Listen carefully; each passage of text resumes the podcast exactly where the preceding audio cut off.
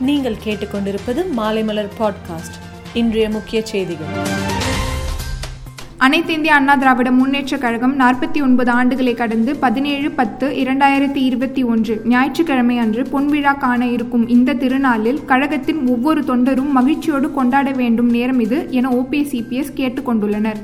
Germany மற்றும் அமெரிக்காவை சேர்ந்த விஞ்ஞானிகளான முறையே பெஞ்சமின் லிஸ்ட் டேவிட் மெக்கல்லம் ஆகியோருக்கு வேதியியல் துறைக்கான நோபல் பரிசு பகிர்ந்தளிக்கப்படுகிறது. பதினைந்து ஆண்டுகள் பழமையான கார்கள் மறுபதிவு செய்ய தற்போது ரூபாய் அறுநூறாக உள்ள கட்டணம் ரூபாய் ஐயாயிரமாக உயர்த்தப்பட்டுள்ளது என மத்திய சாலை போக்குவரத்து அமைச்சகம் அரசாணை வெளியிட்டுள்ளது.